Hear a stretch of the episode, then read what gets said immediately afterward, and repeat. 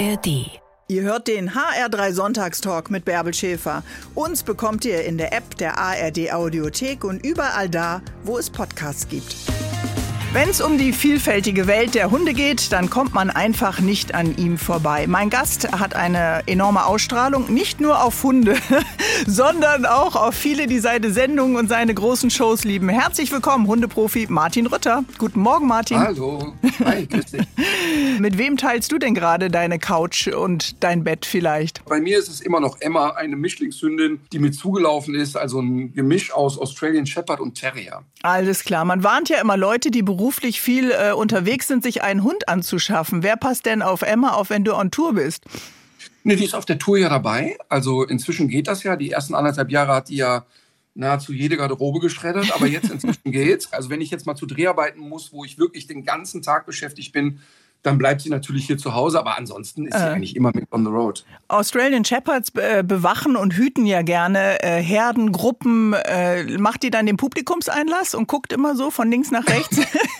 Ja, die um, ist- umkreist die Zuschauergruppen im Südblock? Ja, aber tatsächlich ist bei ihr der Australian Shepherd mäßig ausgeprägt, viel mehr der Terrier. Das heißt, sie würde eher grimmig in die Gruppe gucken.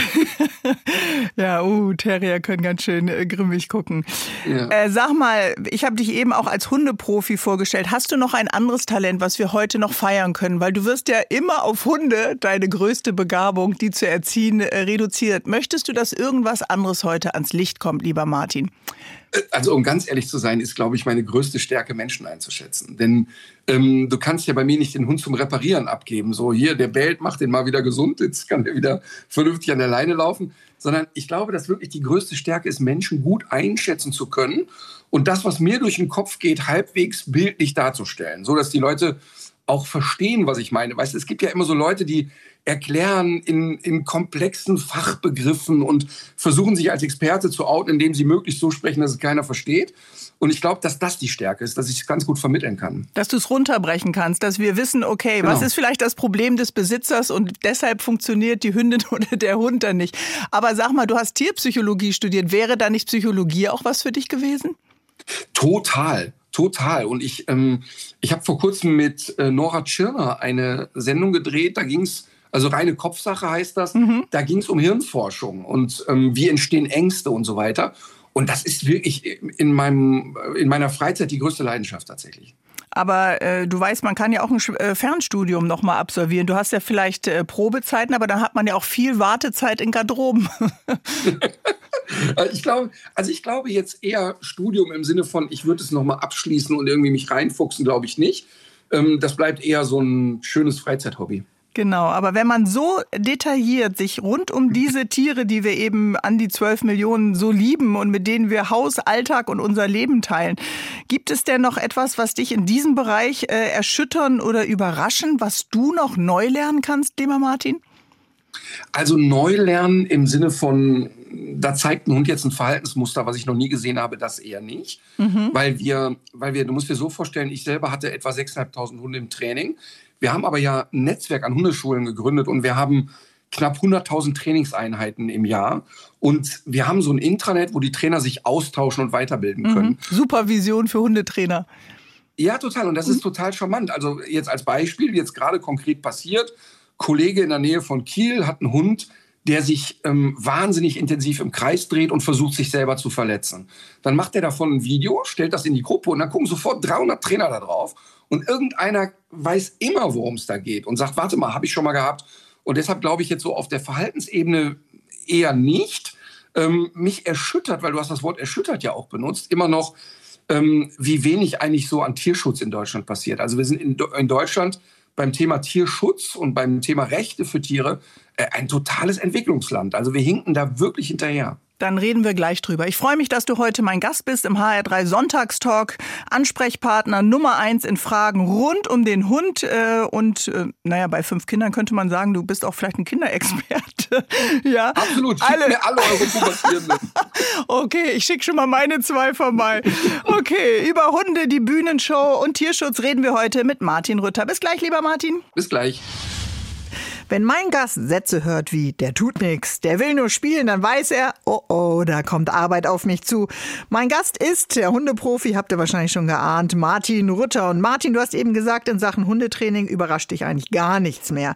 Dich bewegt eher, warum wir in unserem Land so weit hinterherhinken, wenn es um das wichtige Thema Tierschutz geht. Hast du da nur einen Blick auf Hunde oder meinst du das auch ein bisschen äh, breiter, allgemeiner? Nee, allgemein wird der Tierschutz in Deutschland extrem stiefmütterlich behandelt ähm, und politisch im Grunde nicht wahrgenommen. Und das ist eigentlich ganz verrückt, weil wir ja doch ein sehr tierliebes Land sind. Also wir haben unglaublich viele Hunde, unglaublich viele Katzen, viele Haustiere. Aber ähm, auf so einer politischen Ebene tut sich da wahnsinnig wenig und vieles liegt auch so im Verborgenen, dass die Leute gar nicht wissen, wie schlecht es um den Tierschutz in hm. Deutschland steht. An was denkst du denn da, wenn du sagst, vieles liegt im Verborgenen? Das wäre ja eine Sache für den äh, Landwirtschaftsminister, oder? Ja, absolut. Also ich meine, fangen wir erstmal bei den Hunden an. Die Tierheime oder der Tierschutz in Deutschland steht total vorm Kollaps. Ne? Also mhm. die Tierheime sind rappelvoll. Ähm, die Kosten sind explodiert. Du findest nur schwer Mitarbeiter. Ähm, und trotzdem produzieren wir immer weiter Hunde. Das heißt also, es werden so unglaublich viele Hunde auf Halde produziert, obwohl eigentlich ein totaler Überschuss da ist. Ähm, und ich, wenn ich mit Politikern rede und sage, hey, ich verstehe das alles und Steuern und so und ich zahle wirklich gerne Steuern und das gehört auch alles dazu. Aber wir könnten doch mal hingehen und jetzt mal für fünf Jahre die Hundesteuer in den deutschen Tierschutz pumpen mhm. und mal einfach gucken, ob wir da helfen können. Da gucken die dich an, als hätten die einen Außerirdischen gesehen. Also ich glaube, dass die Leute nicht wissen, wie kurz davor es ist, dass viele Tierheime schließen müssen und mhm. einige haben schon geschlossen. Und was passiert dann mit den Tieren? Und viele äh, haben ja auch, äh, existieren ja eigentlich nur auf Spendenbasis. Es ist ja nicht so, dass die äh, äh Steuern der Hundesteuer äh, automatisch in Tierheime fließen. Ne?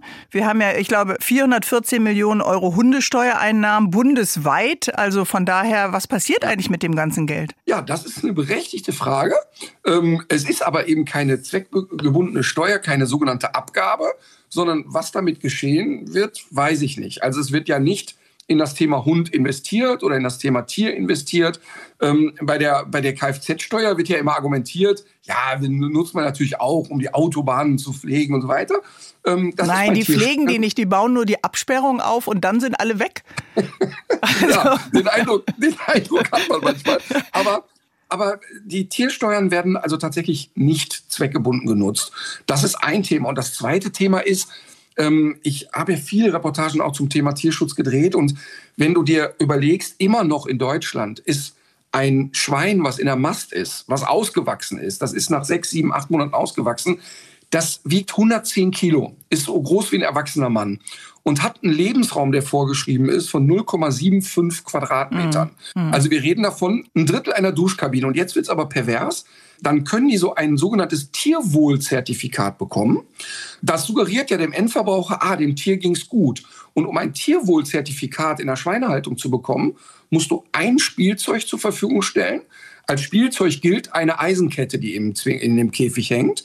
Ähm, und das sind dann statt 0,75 0,95 Quadratmeter. Das heißt, wir reden davon, dass so ein Schwein ähm, nicht einmal Tageslicht sieht, nicht einmal draußen war, von Geburt bis zur Schlachtung. Und das ist doch wirklich krank. Und, und da äh, verstehe ich einfach nicht, wie lapidar das hingenommen wird. Hm, ja, also wenn das als Spielzeug gilt bei einem, einem Schwein, was ich ja noch nicht mal suhlen und wühlen kann, was ich nicht drehen kann, was ich nicht schubbern kann, also das ist ja nur ein äh, Beispiel. Und ich äh, sehe schon, äh, du musst vielleicht dann doch in die Politik und dich um das Amt des Landwirtschaftsministers doch noch mal bemühen, Martin. Also, sagen wir mal so, ich hatte ja vor zwei Jahren einen sehr lauten öffentlichen Streit mit Julia Klöckner, weil sie ja äh, sozusagen äh, oft meinen Namen missbraucht hat und Dinge angekündigt hat, die gar nicht stattfanden. Ähm, aber ein großer Fortschritt ist ja tatsächlich, dass wir das erste Mal jetzt eine Tierschutzbeauftragte im Bundestag sitzen mhm. haben, Frau Dr. Kari, eine Tierärztin, die ich jetzt auch zeitnah treffen werde, die also wirklich sehr vollmundig angekündigt hat, Dinge zu verändern. Und ich glaube der auch. Die hat, die ist sehr, sehr stark und sehr äh, klar positioniert die sich. Die Frage ist halt nur, die Mühlen in der Politik, die sind ja wirklich sehr langsam. Oh mein Gott, da hast du schon jeden reisenden Pitbull äh, zu einem Schoßhündchen erzogen, bis da mal ein Gesetz geändert wird. Ja, und die, und ähm, die ist aber trotzdem erstmal sehr positiv motiviert und Und viele ähm, haben große Hoffnungen in sie, mhm. muss man sagen. Und sie kommt auch aus der Branche. Das ist ja manchmal in der Politik dann auch ein Vorteil, wenn sie Tierärztin ist. Lieber Martin Rütter, du bist mein Gast heute im HR3 Sonntagstalk und wir müssen gleich nochmal über das Thema Hunde schenken. Wir sind jetzt Ende Januar. Ja, vielleicht haben viele zu Weihnachten ein Tier geschenkt bekommen und äh, über die Situation der Tierheime würde ich gleich ganz gerne nochmal mit dir reden. Ich freue mich, dass du mein Gast bist. Bis gleich. Ja, den Hundeblick, äh, den kennen Hundeliebhaber natürlich, wenn der Hund ein Leckerli möchte. Wir kuscheln das weiche Fell und wissen, äh, Hunde haben immer viel Blödsinn im Kopf. Und wenn ein Welpe bei uns zu Hause einzieht, dann ist das eine schöne, aber eben auch eine stressige Zeit. Mensch und Tier müssen sich erstmal aneinander gewöhnen, einen Rhythmus entwickeln und vor allen Dingen ganz viel lernen. Da kommt mein heutiger Sonntagstalk-Gast ins Spiel, Hundeprofi Martin Rütter. Martin, äh, ich glaube, wir wissen es alle. Viele Kinder wünschen sich ja ein Haustier, oft ein Hund. Es gibt ja viele originelle Geschenkideen, aber Tiere zählen doch eigentlich nicht dazu, oder? Ey, das ist wirklich Wahnsinn. Seit 30 Jahren machen wir den ganzen Spaß und es hat sich nichts verbessert. Also äh, muss man wirklich sagen, also der Deutsche Tierschutzbund reißt sich jedes Jahr die Haare raus. Und ich finde das auch erzieherisch so bedenklich. Also auch den Kindern zu suggerieren, das ist etwas, was man kauft und was man einfach so verschenkt. Eigentlich müsste man einen Tierhalterführerschein machen und sagen, du musst dich erstmal sachkundig machen, bevor du mhm. überhaupt ein Tier erwerben kannst. Ähm, und noch weiter muss man eigentlich gehen. Man müsste eigentlich mal auf eine Sachkunde bestehen beim Züchten, denn viele Züchter haben natürlich auch wirklich gar keine Ahnung von Hundeverhalten.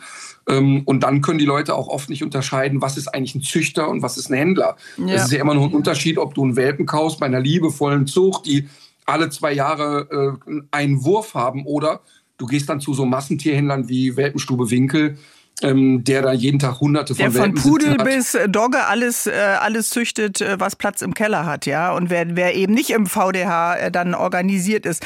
Aber nochmal ganz kurz zurück. Ist uns denn immer noch nicht bewusst, dass ein Tier Verantwortung bedeutet? Zeit, Geld, Arbeit und das eben nicht nur mal für drei Wochen, bis äh, die Winterferien zu Ende sind, sondern für Jahre. Ja, ich meine, die Pandemie hat uns gezeigt, dass die Menschen das nicht wissen.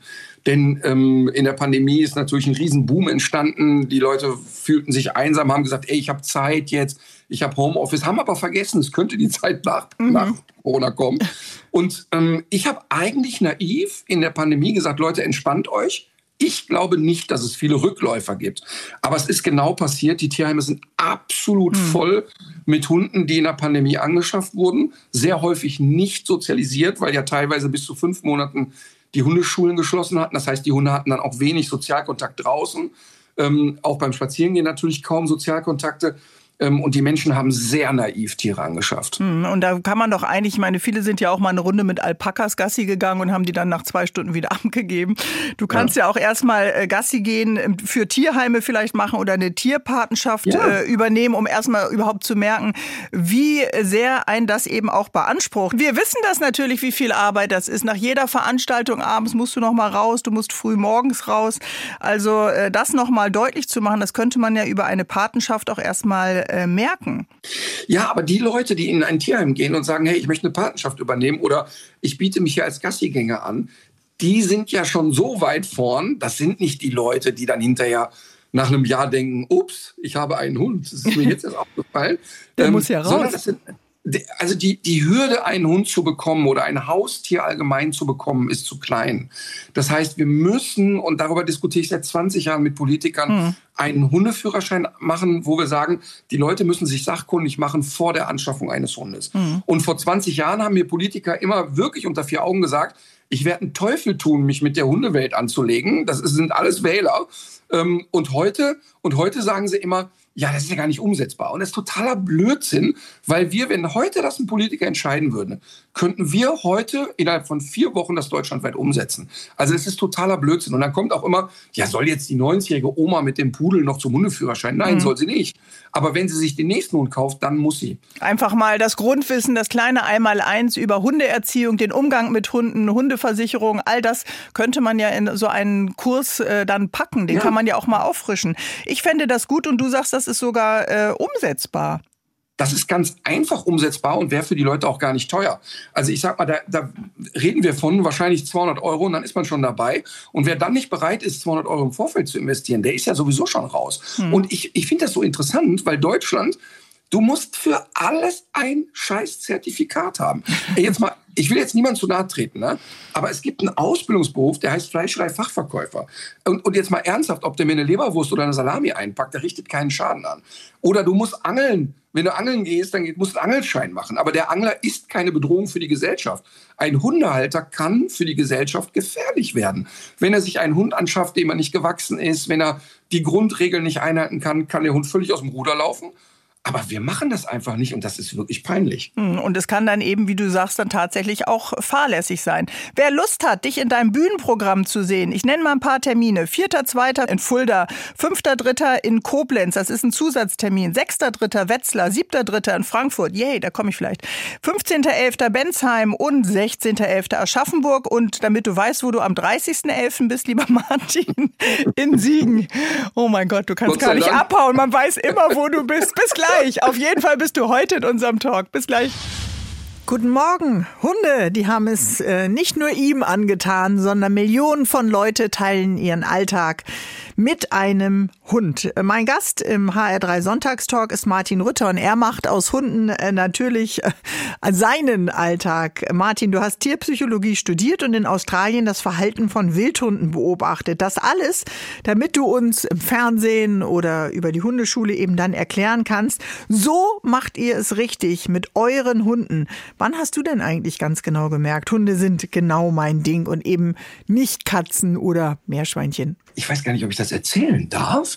Ich habe als kleiner Junge tatsächlich eher eine Affinität zu Katzen gehabt. Und ähm, fand, ja, ja, man kann. Also du warst meine, im Team Katzen? Ja, im Team ist jetzt vielleicht ein bisschen übertrieben. Ich fand Tiere ja grundlegend spannend, aber es hat mich dann doch eher so die Katze fasziniert, weil ich oft bei uns Katzen auf einem Feldweg schleichen sah. Und ich fand das so urwüchsig, wenn so eine Hauskatze schleicht. Das hat so, ich finde, was ganz Kraftvolles irgendwie. Kann ich schlecht beschreiben. Und das mhm. habe ich als Kind fand das sehr spannend. Aber als Hundemenschen äh, kommen wir natürlich eher in Kontakt mit der Natur. Wir kommen in Kontakt mit anderen Menschen. Sind Hundemenschen, ich äh, wage mich jetzt mal raus, da nicht ein bisschen kontaktfreudiger als Katzenmenschen? Das auf jeden Fall. Und ich glaube auch, ich gehe sogar noch einen Schritt weiter.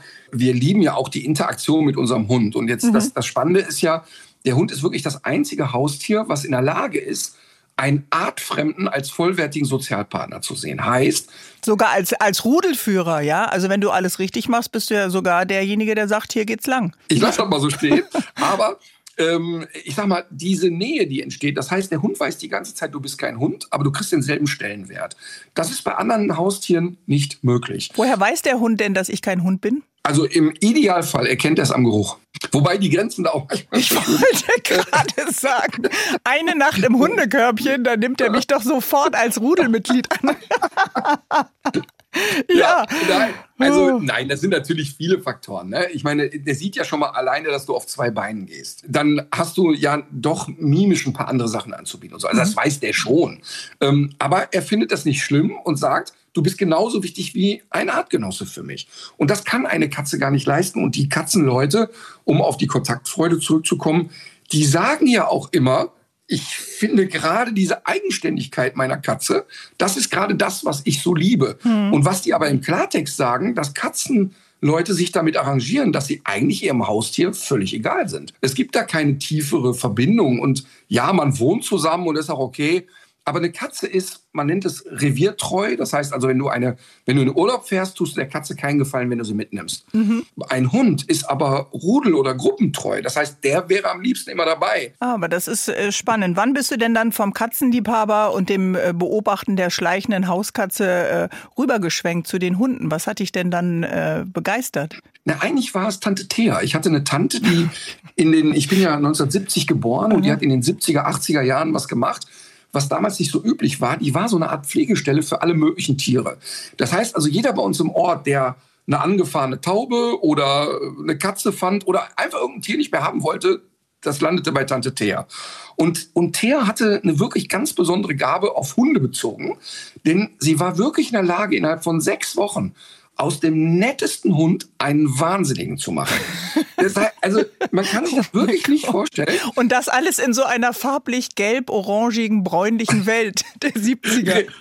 Mit, ja, und dann noch im Ruhrpott. Also was heißt das? Wie hat sie das geschafft, Tante Thea? Ich sag dir mal ein extremes Beispiel. Die hat mal einen ähm, Wellensittich übernommen und dieses Tier, ich war zehn Jahre alt und hatte jetzt keine Ahnung von Tieren, aber das Tier sah wirklich gesund aus. Und das hatte einfach nach fünf Wochen nicht mehr eine Feder am Körper. ein und, nackter Wellensittich. ja, und weil sie teilweise mit aufgesetztem Pflaumenschnaps stundenlang vor diesem Käfig stand und immer wieder sagte, Berti, Berti, Berti. Und ich glaube, dass dieses Tier suizidal war. Ähm, oh, also die, das Tier ist verrückt geworden. Früher haben die ja dann ähm, zu dem Wellensittich noch so einen Plastikvogel dazu gesetzt. Ja, die waren einsam. Deswegen haben die auch immer gegen diesen Spiegel gehackt. Und äh, Total. Mein, mein Wellensittich äh, Jockey lag dann auch irgendwann äh, erschöpft auf dem Boden des Käfigs. Genau, das ah. heißt also, sie hat sich keine Gedanken gemacht, was braucht dieses Tier. Und bei Hunden war das so, die hatte mal, das werde ich nie vergessen, einen Pudel namens Arco. Und der kam rein und hat den übernommen. Und ich weiß, dass ich als 10- oder 11-Jähriger mich mit dem auf den Teppich gekullert und gespielt habe. Und der Hund war nur nett. Und sechs Wochen später, du konntest das Haus nicht mehr betreten, wenn der Hund nicht weggesperrt war. Ähm, und das gipfelte darin, dass der meinem Vater, der mal so auf allen Vieren äh, Weihnachten irgendwie eine Eisenbahn aufbauen wollte, so heftig ins Gesicht gebissen hat, dass der da zum Krankenhaus musste Weihnachten. Oh, ist das furchtbar, ähm, Entschuldigung. Ja, genau. Und, und, und mich hat das als Kind, ich kann es dir gar nicht beschreiben, das war wie so auf so einem mittelalterlichen Jahrmarkt, du saßt da und warst fasziniert von dem, was da ablief. Und, und was mir als Kind wirklich klar war, und das ist im Nachhinein für mich eine sehr besondere Erkenntnis, dass wir Menschen durch unser Verhalten das Verhalten von Tieren beeinflussen. Also, und das, das war für mich spektakulär als Kind. Wir müssen Tante Thea gleich noch mal ganz kurz äh, feiern, denn immerhin hat sie die Grundlage geschaffen für deinen heutigen Erfolg und deinen Beruf. Ich meine, wer weiß, was du sonst ohne Tante Thea und diesen Zirkus im Ruhrgebiet äh, geworden wärst. Bis gleich, lieber Martin. Bis gleich. Tante Thea ist eigentlich dafür zuständig, dass mein heutiger Gast im HR3 Sonntagstalk, der Hundeprofi Martin Rütter, so erfolgreich geworden ist. Eben noch mit Arcor auf dem flauschigen Flocati gekuschelt. Sechs Wochen später ist daraus eine beißende Bestie geworden. Als Profi mit Blick äh, deiner Erfahrung heute würdest du sagen, was hätte der gebraucht, der Arco? Also jetzt ganz konkret auf den Pudel Arco weiß ich heute, dass dieser Hund natürlich nie, nie, nie einen Tag genug Bewegung hatte, genug Beschäftigung hatte, dass er von ähm, Tante Thea im Prinzip den ganzen Tag erklärt bekommen hat, du bist der Nabel der Welt und irgendwie entscheidest du, wer hier rein und raus geht. Und sie hat nie darauf geachtet, dass der mal zum Beispiel so richtig ausgelastet ist. Also der war zu Hause wie auf Ecstasy, der war nie der, ich habe den Hund wirklich nie mal entspannt liegen sehen, weil der natürlich, das war ein junger, sehr agiler Hund. Der war unterfordert und gerade am Anfang äh, muss man sich doch auch um die äh, Hunde kümmern. Also Hundeschule, Welpenschule, genug soziale ja. Kontakte und Tante Thea ist bestimmt nicht so oft Gassi gegangen. Nee, Tante Thea fand irgendwie, und sie meinte das ja nicht böse. Sie, sie, also wenn die das gewusst hätte, sie hätte das getan. Aber für sie war klar, ach so ein Pudel, den nimmt man auf den Schoß, der kriegt ein bisschen Käse am Tisch. Und wenn der gut kugelrund wird, dann ist das eigentlich ganz schön für so einen Pudel. In deinen Filmen und in deinen Sendungen sieht man das ja immer wieder, dass Leute, äh, neulich habe ich so eine Frau gesehen, äh, die hat versucht, ihre französische Bulldogge irgendwie zu füttern. Und dann hast du mit so einem Besenstiel und so einer Hand immer versucht, diesen Hund zu streicheln. Die hatte, äh, ich glaube, äh, Schuhe mit Stahlkappe ab und ist immer auf ihre mhm. Küchenzeile gesprungen und hat die Füße hochgenommen, sobald dieser Hund gefressen hat. Also das gibt es ja auch heute noch. Das ist noch Thema in deiner täglichen Arbeit. Also das ist ein Hund, da durftest du nicht in den Raum gehen, in dem der Hund gefüttert wurde. Also das mhm. heißt, die Halter haben im Prinzip wie bei einer Raubtierfütterung das Futter dahingestellt und sind rausgegangen, weil sie einfach nicht mehr mit in der Küche sein konnten. Und dann, dann muss ich natürlich zu Anfang testen, wie ernst ist der. Und dann habe ich tatsächlich einen Besenstiel, da mache ich dann so einen Arbeitshandschuh drunter, den ich mit Watte ausstopfe. Und, ähm, und dann gucke ich mal, ich muss ja analysieren, beißt der nur in Anführungsstrichen kurz rein und schnappt die Hand so ab oder verbeißt der sich oder geht der dann auch auf das los, was an der Hand noch hinten dran hängt. Und ich bin dann ein großer Sicherheitsspieler, weil erstens muss ich natürlich auch mich schützen, das ist ganz wichtig, aber wenn der Hundetrainer vom Hund gebissen wird, ist das immer A, ein Ausdruck von Nicht-Kompetenz sein, aber B, ist das für die Kunden das Worst-Case-Szenario, weil die sagen, guck mal, jetzt können wir echt nichts mehr machen. Selbst ein Profi hat der gebissen mhm. und selbst auf den Profi ist der losgegangen. Und deshalb bin ich da totaler Sicherheitsspieler. Sag mal, wonach sehen wir uns eigentlich als Menschen, wenn wir uns einen Hund anschaffen? Also Tante Thea hatte ja andere Gründe. Du sagst, sie war ja so eine Art Auffangstation. Aber wonach sehen wir uns? Was ist das? Es ist sehr vielschichtig. Bei Tante Thea ist es eigentlich eine sehr traurige Geschichte, weil sie unglaublich einsam war. Sie war so wirklich ganz typisch wie so eine Ömerchen im Ruhrpott war. Hm. Der, der Mann war äh, Kriegsgeneration. Früh gestorben? Ähm, also, nee, der war noch da. Der ja. kam aber ähm, natürlich hochtraumatisiert aus der Kriegszeit zurück mhm. und hatte eigentlich überhaupt kein Interesse an Kommunikation mit seiner Frau, ähm, saß den ganzen Tag entweder mit einer Flasche Bier auf der Couch oder angelte irgendwo. Es gab also keinerlei Kommunikation, kein Austausch, kein gar nichts. Und Tante Thea hatte gefälligst die Kinder zu erziehen und brav zu sein. Und das heißt, die fühlte sich wahnsinnig einsam. Das war eine unglaublich einsame Frau, die wirklich sozusagen, deshalb quatschte die ja auch so viel mit den Tieren, weil sie für sich so Bezugspersonen und Bezugspunkte mhm. brauchte. Also im Nachhinein eigentlich ganz traurig, aber viele Frauen in den 70er, 80er Jahren, die so Nachkriegs- oder Kriegsgenerationen waren, erlebten das ja. Also einen Lebenspartner zu haben, der sie einfach nicht für voll nahm oder einfach sie überhaupt keine Rechte hatte und keine mhm. Ansprüche Geld machen konnte. Da müssen, müssen wir auch mal auf heute gucken, weil wir sind ja jetzt heute keine Kriegsgeneration mehr und trotzdem ist ja für viele auch der Hund mhm. äh, oder der Kaufanreiz für einen Hund oder der Wunsch, das Leben zu teilen mit einem Hund, äh, hat ja Ursachen. Also ist das äh, ja. ein Kindersatz? Diskutieren wir gleich. Ihr Lieben, ihr hört den Sonntagstalk. Viele von uns schicken, äh, viele von euch schicken uns Hundefotos vom Sonntagsspaziergang. Ihr äh, hinterlasst uns hier Sprachnachrichten und eine war eben gerade von Gerhard Schmidt, ein Schäfer, der ist auf dem Weg, einen vier Jahre alten Rüde abzuholen, Westerwälder Kuhhund, der und der sagt, naja gut, der muss mit den Schafen mitgehen, wie mit seinen beiden anderen Rüden. Wir gucken mal, ob wir alle eure Fragen hier beantworten können, denn ich habe ja heute den Hundeprofi Martin Rütter zu Gast. Ähm, Warum schaffen wir uns einen Hund an, äh, lieber Martin? Ja, es sind äh, private Gründe, aber manchmal sind es ja eben auch Arbeitshunde. Knapp 12 Millionen Hunde gibt es in Deutschland. Was ist das? Wonach suchen wir, äh, wenn wir uns ein Tier in unseren Alltag mit hineinholen? Warum die Zahlen jetzt so explodiert sind und wirklich, wir hatten noch nie so ein Wachstum wie jetzt, glaube ich, hat mit dem sogenannten Cocooning zu tun. Das heißt, die Menschen ziehen sich immer mehr in die eigenen vier Wände zurück. Viel an Kommunikation findet digital statt. Mhm. Ähm, das heißt, die Leute sitzen zu Hause, haben eine gewisse Vereinsamung. Also diese Anonymisierung sucht natürlich eigentlich danach, ja, mit wem können wir denn uns austauschen? Und dann ist ein Haustier eigentlich naheliegend. Ne? Ähm, du hast jemanden, den du streichen kannst, der immer da ist, der dafür sorgt, dass du nicht einsam bist. Das ist ein Punkt.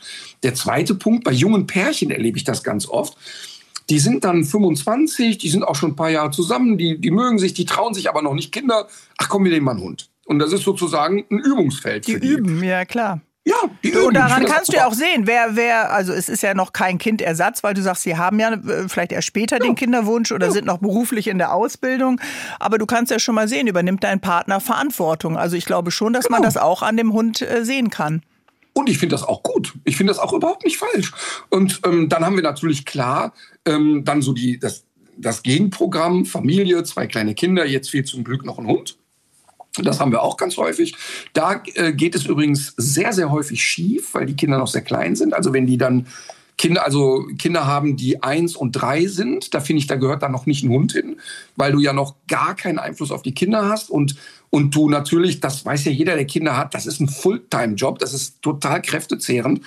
Und da kannst du eigentlich einem Hund nicht noch parallel gerecht mhm. werden. Also ich rate immer den Leuten, lass die Kinder erstmal in der Grundschule sein und dann sehen wir weiter. Ist es das ja. Kümmern? Ist es das äh, fürsorglich sein? Würdest du das so benennen? Total. Oder ist es auch also Kontakt? Also du, du kennst das doch auch, du gehst immer zu einer gleichen Zeit auf deine Hundewiese oder deine Hunderunde. Da hat man doch so eine Art geheimen Bekanntenkreis, den man nur ja. auf der Hundewiese äh, dann sieht. Ja, und das Schöne ist, man geht seit vier Jahren mit denen spazieren, weiß aber nicht deren Namen. Das ist nämlich nur Herrchen von Luna und, und Frauchen von Ben. Ja, die Hundenamen, stimmt. Stimmt. Was, was kann man denn eigentlich Leuten raten, wenn dein Partner keinen Hund will, aber du willst unbedingt einen? Wie kann man Nicht-Hundefreunde davon überzeugen, dass das Leben ohne Hund eigentlich gar keinen Sinn macht? Also man lade sich die App Tinder runter und suche sich den nächsten. ja, sofort, sofortiger Trennungsgrund. Okay, verstehe. Nein, verstehe. Also Nein. Das ist, nee, das ist bei aller Flachserei ist das ein ganz wichtiger Punkt, den du ansprichst. Ähm, es ist eigentlich ganz egal, ob es der Lebenspartner ist oder die Kinder, die quengeln. Wenn nicht alle in der Familie fein damit sind, dann bitte sein lassen, weil die, die Wucht, die da kommt, ne? also das macht so einen Spaß, mit Hund zusammenzuleben, aber es ist auch so Arbeit und eine, eine große Verantwortung. Und wenn da nicht alle dahinter stehen, dann wirklich es sein lassen, dann es einfach nicht machen. Ja, da hast du äh, recht. Aber wenn es dann doch passt, wenn Platz ist in unserem Leben für einen Hund, für einen Welpen, worauf es dann ankommt, Martin, darüber sprechen wir gleich. Unser Gast heute ist Martin Rütter und ich glaube, man kann sagen, er ist der erfolgreichste Hundeexperte im deutschsprachigen Raum. Er hat über 140 Hundeschulen, viele, äh, die in seinen Schulen unterrichten, die eben auch Fragen an beantworten, die haben Supervisionen, wenn ein besonders schwieriger Hund ist, dann stellen die das in den Gruppenchat. Er hat sogar eine Hundeschule auf Mallorca. Überall hilft er dabei, die perfekte Mensch-Hund-Beziehung aufzubauen. Heute gibt er uns Tipps hier im HR3 Sonntagstalk. Fangen wir an, Martin. Wie sinnvoll ist eine Hundeschule, eine Welpenschule genauer gesagt? Ja, ich halte das für extrem wichtig, das zu machen. Und zwar geht es da zum einen, dass ein Welpe Sozialverhalten lernt, aber viel mehr geht es darum, dass Hundehalter lernen, was ist okay, was mein Hund macht und was nicht. Das heißt, eine gute Welpengruppe ist nicht, die Welpen sind auf einer Wiese, die Leute trinken Kaffee und sagen, Mensch, was haben die schön gespielt und gehen wieder nach Hause. Ähm, genau das Gegenteil. Also wir greifen da als Trainer sehr oft ein und sagen, guck mal, was der Hund jetzt macht führt später zu einem Problem. Guck mal, daran erkennst du es schon. Und das finden die Leute zu Anfang blöd, weil die natürlich einfach nur wollen, dass die Welpen spielen. Aber am Ende des Tages geht es immer darum, dass du deinen Hund einschätzen lernst. Und das ist das Allerwichtigste. Hm, und äh, wie viel Zeit sollte man sich denn in den ersten Wochen für so einen Welpen einplanen? Soll man sich auf jeden Fall Urlaub nehmen? Also es geht ja nicht nebenbei, wenn du noch äh, zig Teams-Meetings im Homeoffice hast. Und der nagt dir unten den Stuhl oder den Teppich oder den Hausschuh dann an. Dann will der ja Aufmerksamkeit. Total. Also ein wichtiger Punkt ist erstmal, dass sich alle nochmal ein Bewusstsein machen, dass ein Hund wirklich ein Gruppentier ist. Also wenn der Hund in, zu einem Pärchen kommt, wo beide voll berufstätig sind und die können den Hund nicht mitnehmen, die sollten keinen Hund haben. Ich sag mal, einen Hund daran zu gewöhnen, dass er vier, fünf Stunden nach einer langen Trainingsphase äh, alleine bleiben kann, ist realistisch, aber jeden Tag acht, neun Stunden ist Quälerei. Merkt er eigentlich Zeit? Merken Hunde Zeit? Ja, absolut. Also es ist auch ein Irrglaube, dass ein Hund kein Zeitgefühl hat. Das ist wirklich Quatsch. Also Hunde haben absolut ein ausgeprägtes und auch ein gut trainierbares Zeitgefühl. Gibt es eigentlich schlaue und weniger schlaue Hunde? Also ja, also, also erstmal ist es ja ganz, ganz schwer, Intelligenz bei Hunden zu definieren. Mhm. Was wir Menschen, wenn wir sagen, der Hund ist intelligent, meinen wir eigentlich immer, er ist kooperationsbereit. Er ist jemand, der schnell mitmacht und schnell Dinge versteht, die wir wollen. Aber äh, was braucht man? Soll man sich eher so einen unintelligenten Hund anschaffen oder einen, äh, der überdurchschnittlich schlau ist? Ja. Vielleicht sogar schlauer ja. als die Besitzerin. Ich rate Menschen immer, wenn sie durchschnittliche Hundehalter sind, zu denen ich mich übrigens auch zähle, ich möchte mit meinem Hund spazieren äh, Moment, gehen. du bist gut. ein durchschnittlicher Hundehalter? Also im Alltag mit deiner Hündin Emma jetzt? Ja. Okay, du willst ja. kuscheln und willst äh, einen Partner in deinem Alltag haben und du willst äh, mit der Gassi gehen und keine Konflikte haben auf der Runde. Genau. Ich, ich bin nicht der Typ, der seinem Hund noch 390 verschiedene Tricks beibringt. Das bin ich einfach nicht. Mhm. Mitlatschen, nett sein und auch mal zwei Tage Ruhe geben, wenn nichts los ist. Bei einem durchschnittlichen Hundehalter würde ich immer raten, bei Kreativität, Intelligenz, Sensibilität im unteren Bereich, also unter 10 Prozent, äh, auf die breite Masse zu suchen. Das siehst du schon in der Wurfkiste quasi. Ja, wir testen ganz gezielt. Ich sage dir ein Beispiel. Wir nehmen einen drei, vier Wochen alten Hund und stellen den auf einen Tisch, auf eine Tischplatte. In der Situation war der noch nie. So, und dann gibt es Hunde, die bleiben sitzen an der Stelle, fangen kurz an zu zittern und wimmern und sagen, oh Gott, oh Gott, oh Gott, wo bin ich? Dann holen wir die da wieder runter und wir, genau, wir sagen von der Struktur her ist das ein Typ, der eher ängstlich ist, aber Achtung, der wird also nicht ein Hund sein, der aus Angst schnell morgen vier andere Leute beißt, sondern der steht da und sagt, oh Gott, kann mir mal einer helfen. Das ist kein K.O.-Kriterium für eine normale Familie. Mhm. Dann hast du aber auch Hunde, die setzt du da drauf, die nehmen fünf Schritte Anlauf und wollen an der Tischkante runterspringen. Also ein Größenwahnsinniger, der kein Selbstschutzverhalten zeigt und der einfach immer mit dem Kopf durch die Wand rennt. Das heißt, ich kann an so einem Test schon sehen, ach guck mal. Und ich würde immer einen raussuchen, der auf der Tischplatte sitzt, erstmal kurz unsicher ist und dann anfängt sich zu orientieren. Mhm. Also mal langsam an so eine Grenze geht und sagt, oh, da ist aber steil, da gehe ich lieber nicht hin. Also so, ich versuche dann ja immer so ein bisschen so Durchschnittstypen zu sammeln, mhm. die aber dann noch einen Test, zum Beispiel drei Wochen alt. Ich nehme einen Plastikbecher und darunter nehme ich ein Stück Fleisch und legt den Becher da drauf. Und dann fangen die Hunde an auszuprobieren, wie kriege ich den Becher umgeschubst. Und zufällig schubsen sie den, ich sage jetzt mal mit der Pfote um. Und dann gibt's Hunde, die beim dritten, vierten Mal nur noch die Pfote benutzen, weil sie wissen, wie es geht. Und dann gibt's aber Hunde, die bei 50 Versuchen nicht einmal einen Rückschluss ziehen. Wie war denn der erfolgreiche Versuch? Du hast mir versprochen, dass du nicht über meinen Hund sprichst. Martin, bis gleich. Bis gleich. Wir haben heute einen Gast im HR3 Sonntagstalk, auf den habe nicht nur ich lange gewartet, sondern auch ihr, Martin Rütter. Und lieber Martin, eben haben wir darüber gesprochen, wie äh, wir vielleicht schon in der Wurfkiste erkennen, welcher Welpe der richtige für uns, für unsere Familie äh, ist. Ähm, aber genauso wichtig wie die Wurfkiste ist natürlich auch der Züchter. Woran erkenne ich denn eigentlich als interessierter zukünftiger Hundebesitzer oder Hundebesitzerin, das ist ein guter Züchter oder ein eine gute Züchterin? Also es fängt ja schon damit an, dass der nur eine Rasse hat. Also wenn der sagt, ich produziere hier noch vier andere direkt weg, das hat mit Züchten nichts zu tun, das ist Handel. Ähm, dann sollte er auch alte Hunde da haben. Also, dass klar ist, wenn eine Hündin dann nicht mehr werfen kann, dass sie da bleiben darf, dass sie nicht entsorgt wird. Dann glaube ich, alles, was mehr als vier, fünf Hunde im Haus bedeutet, ist dann auch schon nicht mehr züchten. Und ich muss den immer besuchen dürfen. Also wenn der sagt, ja, Sie dürfen aber nur am Abgabetermin kommen, dann ist das nicht seriös. Aber mit solchen Züchtern, ich habe eine Reportage über Weltmandel gemacht und da haben wir natürlich die ganzen krummen Vögel wie Welpenstube, Winkel und die ganzen Massenhändler gezeigt. Aber wir haben auch mal einen Vorzeigezüchter gezeigt. Mhm.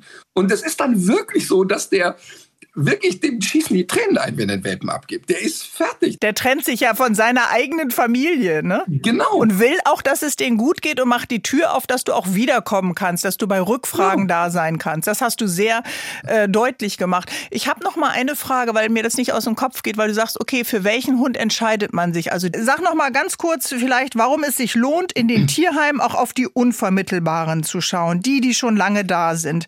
Es gibt immer die Sache, jemand, der irgendwie äh, vielleicht äh, eher ein schwarzes Fell hat und ein bisschen grimmig guckt, wird nicht so schnell vermittelt wie der kleine, süße Flauschi, äh, den du auch äh, irgendwie schnell mal unter den Arm packen kannst. Die Leute denken immer, ein Hund ist im Tierheim weil der schon drei Leute gebissen hat und ein problematischer Hund ist. Mhm. Aber ganz häufig landen Hunde im Tierheim, weil Menschen sich einen Hund naiv gekauft haben und nach ein paar Wochen keine Lust mehr hatten. Oder merken, oh, das ist doch Arbeit. Oder da ist die Oma gestorben und keiner will den Hund übernehmen. Also die Tierheime sind wirklich bumsvoll, auch mit tollen Hunden. Natürlich gibt es da auch problematische, wie in jeder Zucht auch problematische sind.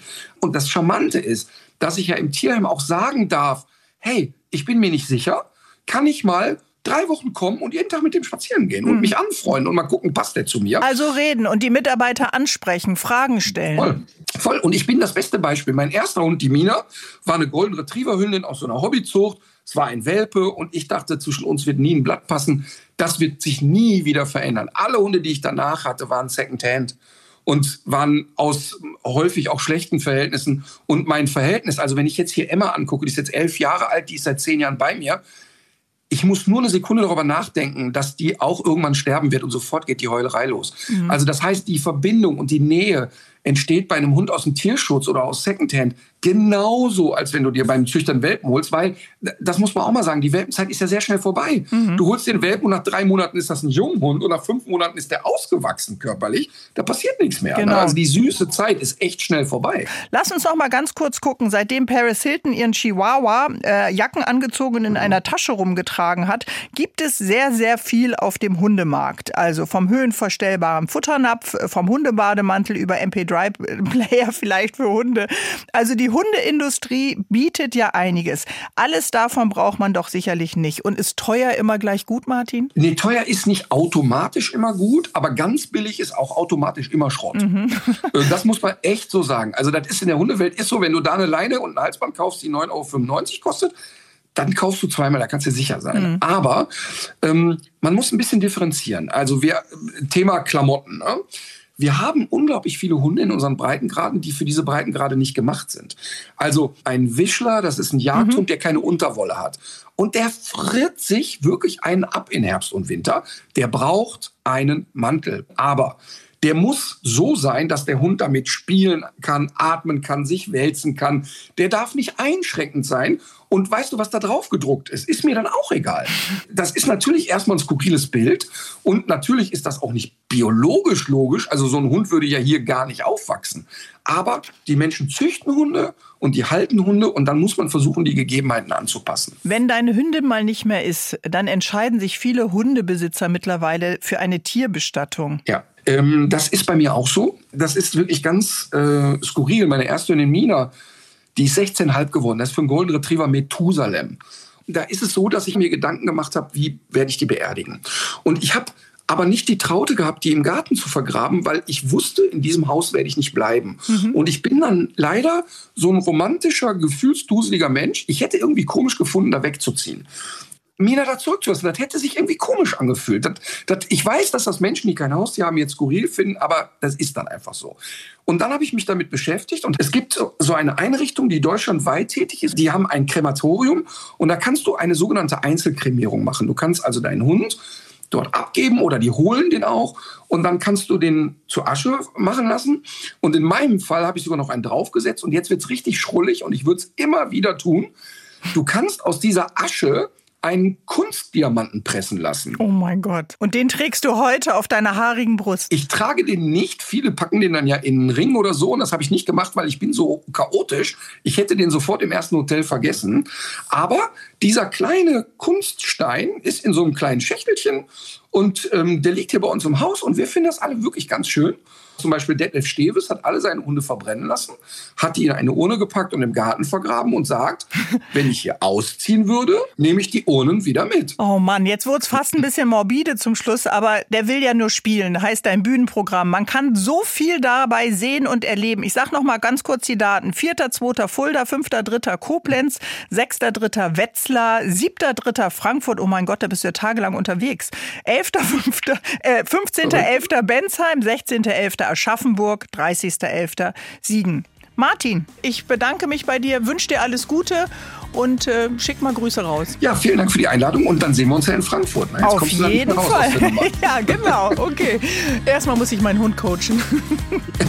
Bis dann, hab einen schönen Sonntag und eine schöne Gassi-Runde jetzt gleich. Tschüss. Ja, genau, das mache ich nämlich jetzt auch. Ich gehe auch mit meinem Snoopy gleich eine Runde äh, Gassi und ihr wisst ja, das ganze Gespräch könnt ihr nachhören in der ARD Audiothek. Und jetzt übernimmt hier der Frank, der war auch schon mit seinem Hund Gassi. Habt eine fantastische Woche. Bärbel Schäfer, der Sonntagstalk in HR3. Ein Gespräch nur über Hunde, ein Traum. Und wenn ihr jetzt auf den Geschmack gekommen seid, in der ARD Audiothek gibt's den Podcast Wie die Tiere. Widmet sich jeder Folge einem anderen Tier und erklärt wichtige Fragen, wie zum Beispiel die. Warum Pandas im Handstand pinkeln? Welche Tiere wahre Putzkolonnen sind und warum Schweine uns angeblich Glück bringen? Wie die Tiere in der ARD Audiothek.